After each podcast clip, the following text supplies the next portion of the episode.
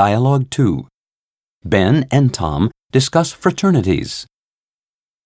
What are those weird letters on that building, Tom? Are they Russian? They're Greek, Ben, and they signify that it's a fraternity house. What, you mean one of those clubs where you all live together, drink beer, and have parties all the time?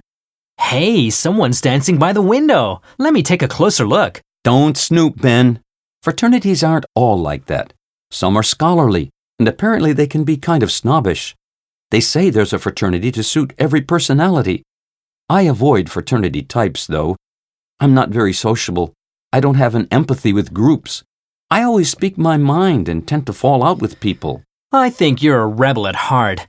But not me. I thrive in groups. May I remind you that I was on every sports team in high school?